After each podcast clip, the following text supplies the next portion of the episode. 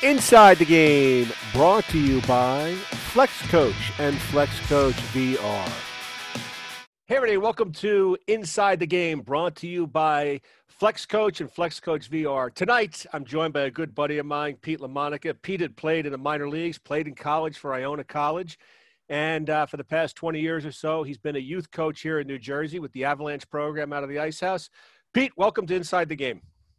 Hi, Chris. How are you? Thanks for having me on. Great to see you. What made you play hockey when you were a kid? Like, how old were you and where'd you start and all that? I mean, I always like to kind of paint a little bit of a picture for everybody how people got involved. Yeah, well, I grew up in uh, Bergen County and uh, I started playing hockey. I think one of the facts that nobody really knows, I never played any youth hockey growing up, like travel hockey. I started at the uh, old Bergen Mall, which you're familiar with, um, as a, uh, a second year Pee Wee and then I was playing just house league. So I would play winter league, and that would be it. You know, I didn't play any. Uh, I, I, wasn't practicing. Um, I didn't have any of that. Parents didn't have a lot of money, so I, I didn't. I know a lot about it at the point. I just, you know, we played, and that was it. You know, played house league. Didn't really know too much about the travel program back then. There wasn't too many rinks around. I think Sportorama was it, and then they had the old, uh, you know, McKay Park or JT Wright Arena that opened up sometime in the early '80s. Um, so at that point, I was went to. Uh, I taught myself how to skate actually on pond on figure skates. Oh my and, uh, gosh! Uh, I played one year. I did play one year of uh, club hockey for uh, John Kelly. Uh, I think it was John Kelly's brother. I can't forget his first name. And John Gee, his dad, who I think you're familiar with. Yes. Junior C Devils. And that okay. year we went to nationals out in Salt Lake City. So I played the one year one year of youth hockey. We practiced once a week. Uh, we played two games on a weekend, and then I played three years at Paramus Catholic. I transferred out of public high school in Dumont to play. You know, that's where I played. I played winter hockey. That was basically it. So I never really had the, uh, you know, what the kids, the opportunities the kids have today in terms of, you know, uh, oh, well, just froze, just froze. You know, you know, the private lessons, the stick handling, shooting lessons, and then just practicing two, three days a week, depending on if you're in, you know, on a, a tier one or tier two program, you know. And uh, I mean, the games that these kids play between you know, tier two, 50 games, and tier one, they can go up to 80, 85 games. Uh, a lot of hockey. Now, you only played, as you said, you only played house league. You played one year of travel hockey. Um, what other sports did you play growing up besides ice hockey? I played um, baseball up until high school. I played up until freshman year in high school, and then I played uh, just you know some Warner football. You know, like you know sixth, seventh, eighth grade, and that's when in, you know I concentrated on hockey after my after I transferred out of Dumont into Paramus Catholic. And that's when I just focused in on hockey. Um, and just, you know, just trained myself. You know, I started doing some skating with Barbara and Frank Horan, um, you know, up at Sportorama when I was probably a junior or senior. Um, but that's when I really got into the game. I got into the game, I think, when I went to visit, up to Montreal, when I went with my parents to visit one of their friends up there. And, uh, you know, the kid, we were playing in the basement, just like some street hockey. That's when I took a liking to it. And then I just started, like I said, you know, I got my pair of skates, the figure skates, you know, black skates, and I just, I, you know, I skated on the pond near my house. So I was actually rock pits at that point, and uh, you know, taught myself how to skate. Now, um, what made you go to Paramus Catholic High School here in Berg in uh, Paramus, New Jersey? What what was the reason? Was it was it just straight hockey you were going for, or was also academics, or you know, the whole the whole experience? Yeah, I mean, like they, you know, some of the kids would just go and say they're going to get a better, you know, Catholic education to go to high school. But most of us went to play hockey because at that point, I believe um, there were about 40 hockey teams in the state of New Jersey playing. There was only 40 teams. Just now. for high school. So I think the, the game's a little more diluted in terms of talent. Not that there's not good players on some of these public school teams. Obviously there are. Um, but um, I went there to you know, obviously to enhance my education, uh, and then also I was given an opportunity to play hockey because otherwise – you know, I could have stayed at Dumont, but I didn't know much about travel hockey. Maybe I could have played, there, you know, stayed there and maybe played travel hockey instead of going. You know, but it was just it was it was a different time than it was now, just a totally different era. What did you like about just playing in high school and not, you know, doing the whole travel thing? A lot of guys I know didn't do the travel, didn't do the craziness that we see today, but years ago there was travel, but it wasn't to the level that we see. I mean, what did you get out of it? I mean, I remember Paramus Catholic having a very good program, having a lot of kids, but um, what did you enjoy about it? Just you know, representing your school.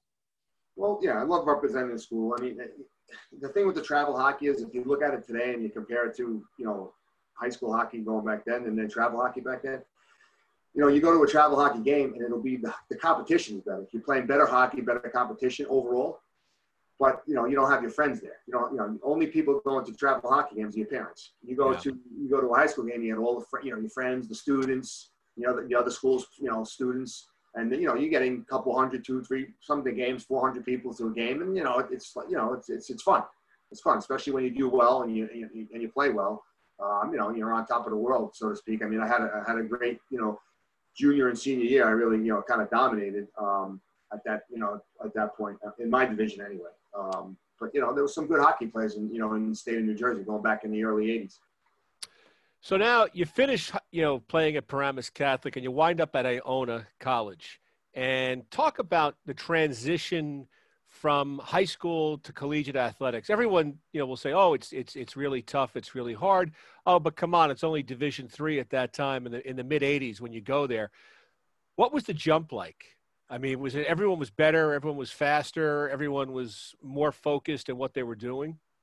Um, you know, it's I had a couple again, you know, it's it wasn't like back then. It wasn't like it was today, where you had scouts coming to watch games, and you know, you had these super series tournaments where kids would get looks from prep schools and colleges. Not a lot of people would come to New Jersey to watch a high school hockey game. You know what I mean? They had enough. To, they had enough in whether they were in Massachusetts or Minnesota, etc., whatever state you're in.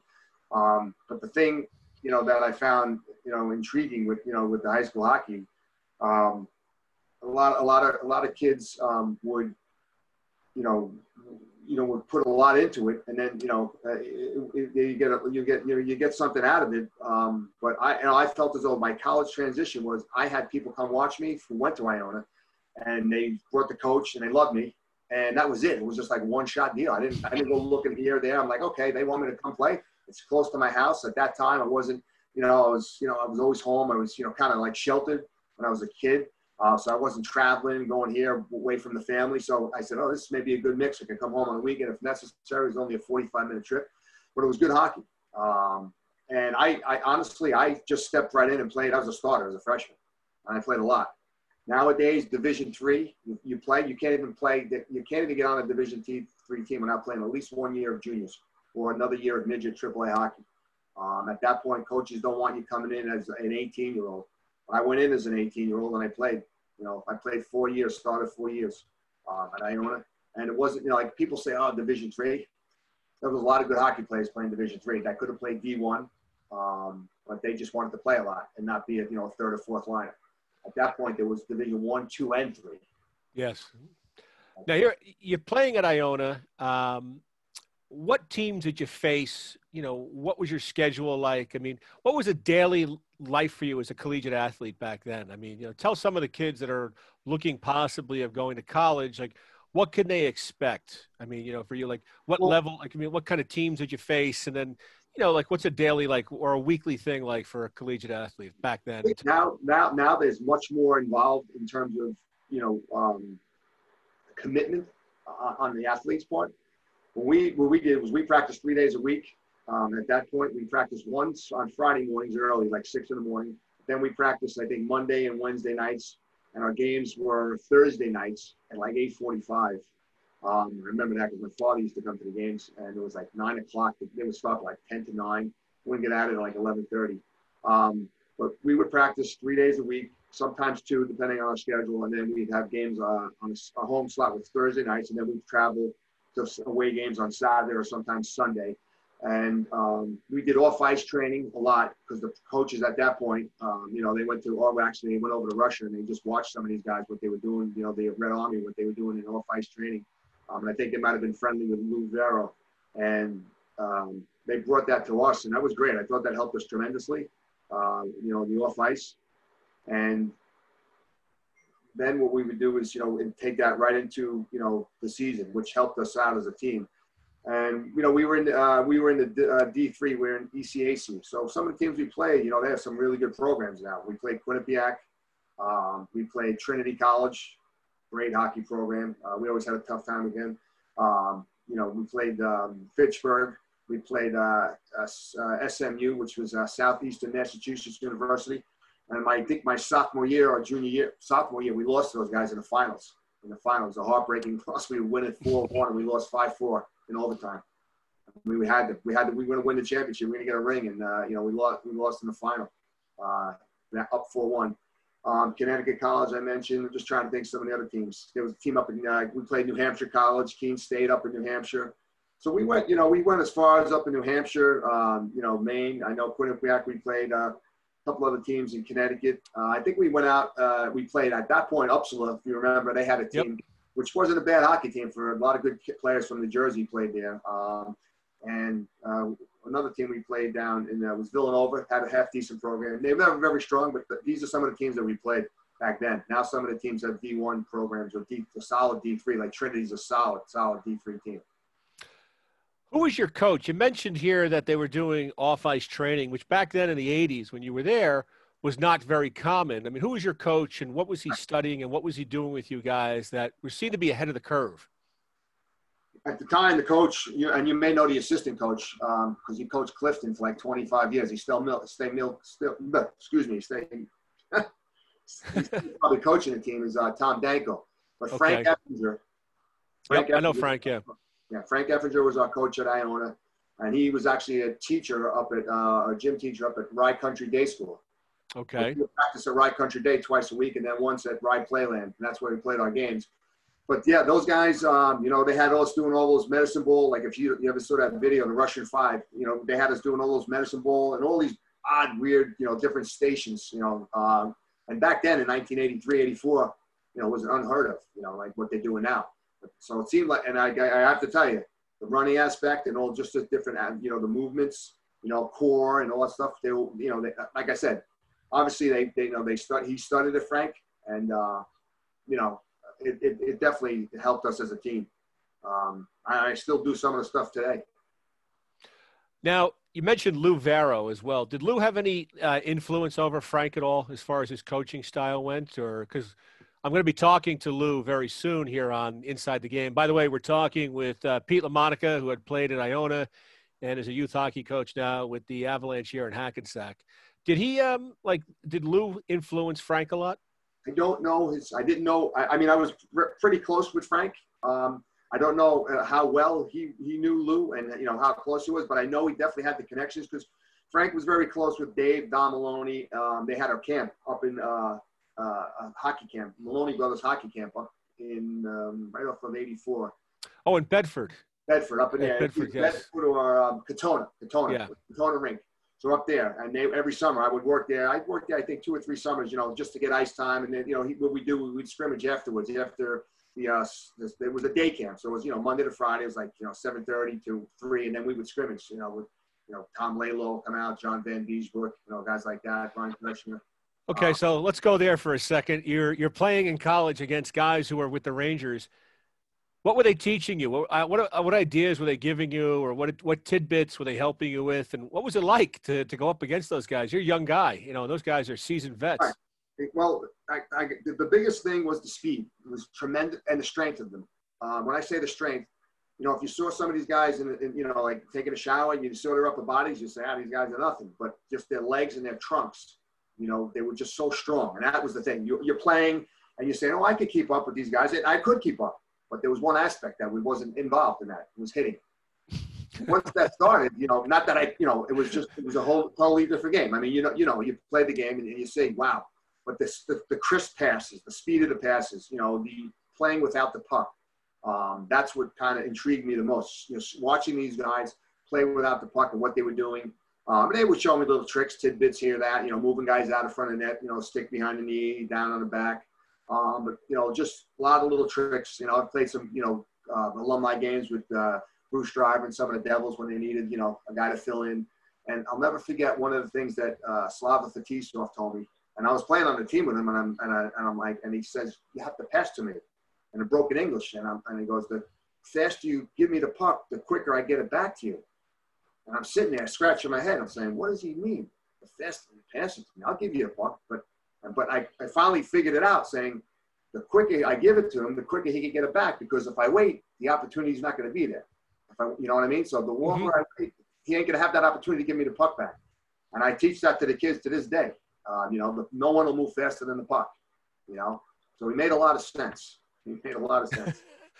now you finished your collegiate career, and You're going to go to, you know, the Virginia Lancers uh, in the AHL. Uh, eight was it the uh, American uh, Associated Hockey League? Was it? Well, at that point, it was the Atlantic Coast Hockey League, and what they did was they they, they turned it into the All American Hockey League, uh, and then the subsequent year after that, it went into the East Coast League, which has been kept its name for like the last 28 years or 30 years.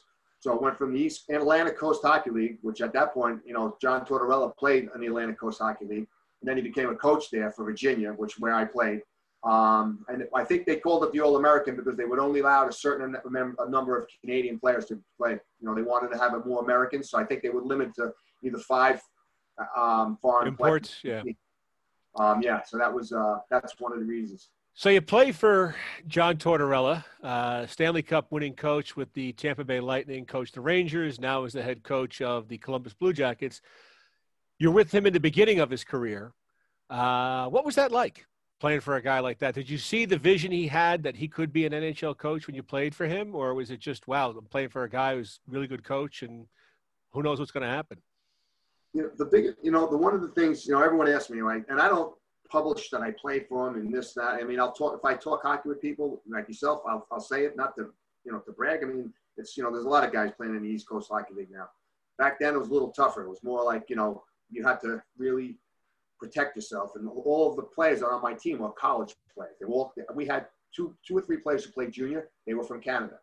They all knew how to fight. None of us knew how to fight. We, we, we fought, but you know we weren't, you know, strategic fighters. Um, but the, one of the things that, not to get off the topic, with John was, to me, he was one of my favorite coaches because he you wanted to win for him. I don't know what he had about him, the aura about him, but he was such a great guy. You wanted to win for him.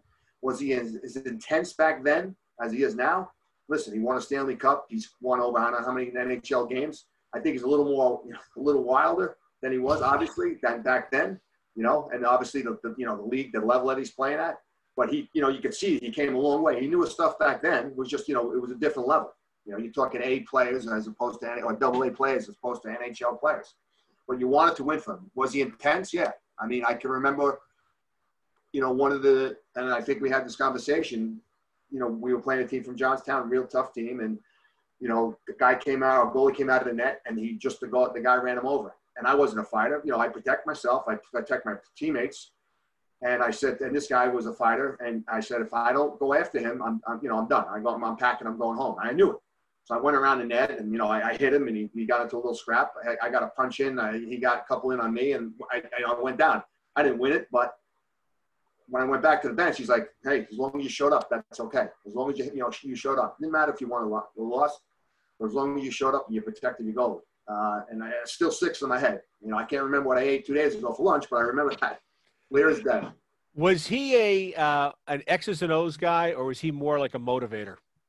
Um, he a combination. I think I think now he's you know he's obviously he motivate, you know, he has his ways of motivating, but when he played with us, he was definitely a, a, a motivator. He would push your buttons, um, but it was always positive. You know, it was always, it wasn't, you know, if it was, if it something you did wrong, it was always like, okay, listen, it was a mistake. You made a mistake. You got, it. you know, you got to, you know, rebound and, and you learn from it. Um, but he, no, he was, you know, it was X's and O's.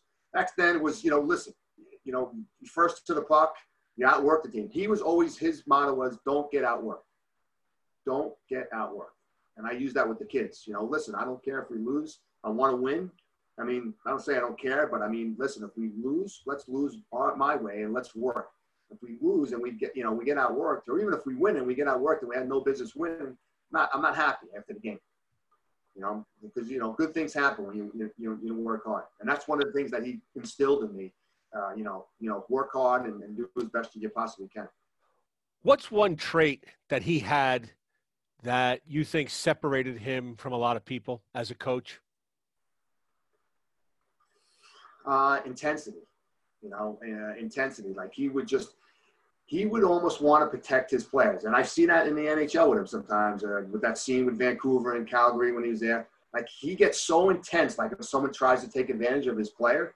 And back then it was us, like someone gave us a cheap shot, or I remember an instance where one of our players was coming off the ice and he was tired. His stick was on his knees. He just had an end of a shift.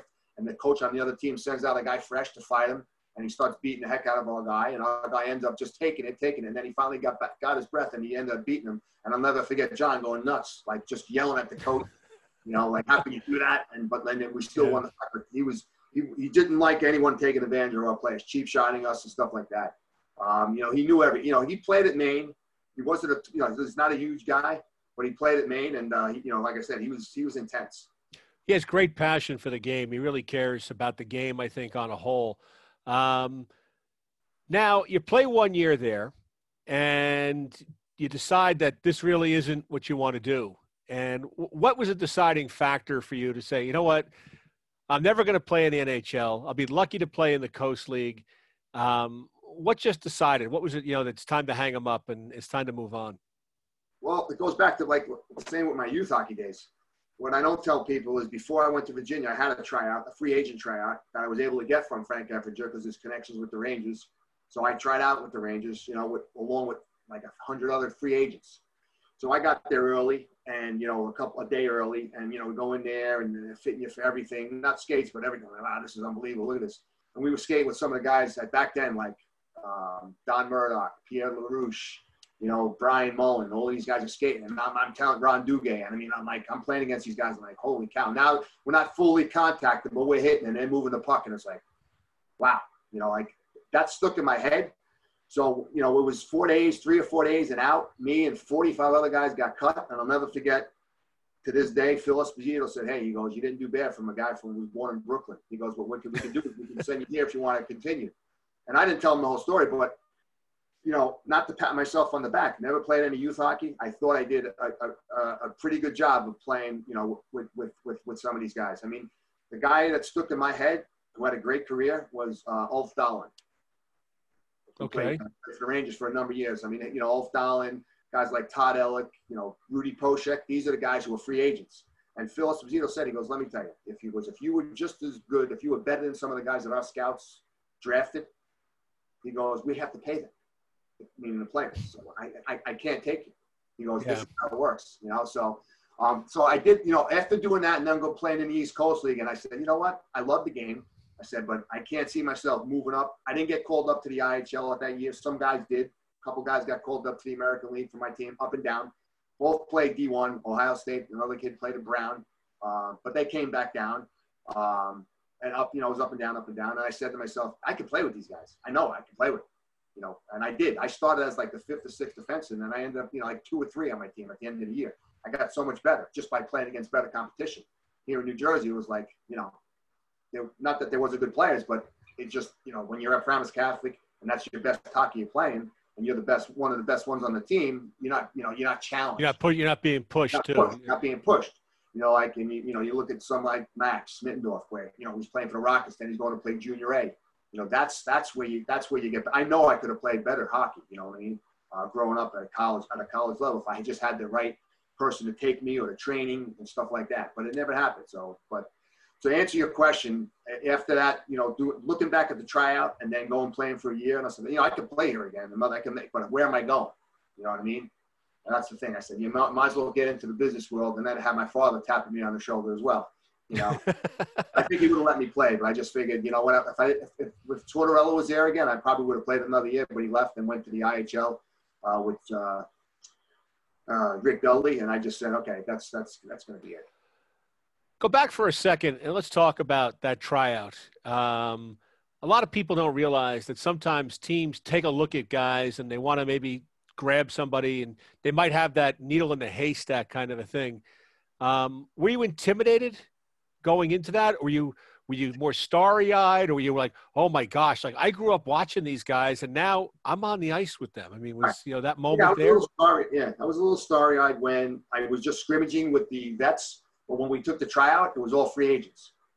So now it was like that at that point, uh, this is it, this is the real game and Michel Bergeron was the coach for the Rangers at that time. And I'll never forget there was two players, Rudy Poeschek and this other this other French Canadian player. Uh, can't think of his name right now, but they fought three times. They, we had four teams. There was a blue, a white, a green, and a red. So we didn't play those two teams. It was like you know, three times, three fights, the same three guys. I think it was Mario Roberge, and if you look them up, they fought three times, and Poeschek beat him two of the three and they picked Poeschek, and he played in the NHL for like I don't know six, seven years for the Rangers of Tampa Bay. But it was a mm-hmm. little intimidating because I didn't have any experience in fighting, and I'm like, wow, if I fight, if I'm going to fight, you know, I'm like, I can't back down if, if anybody drops the gloves.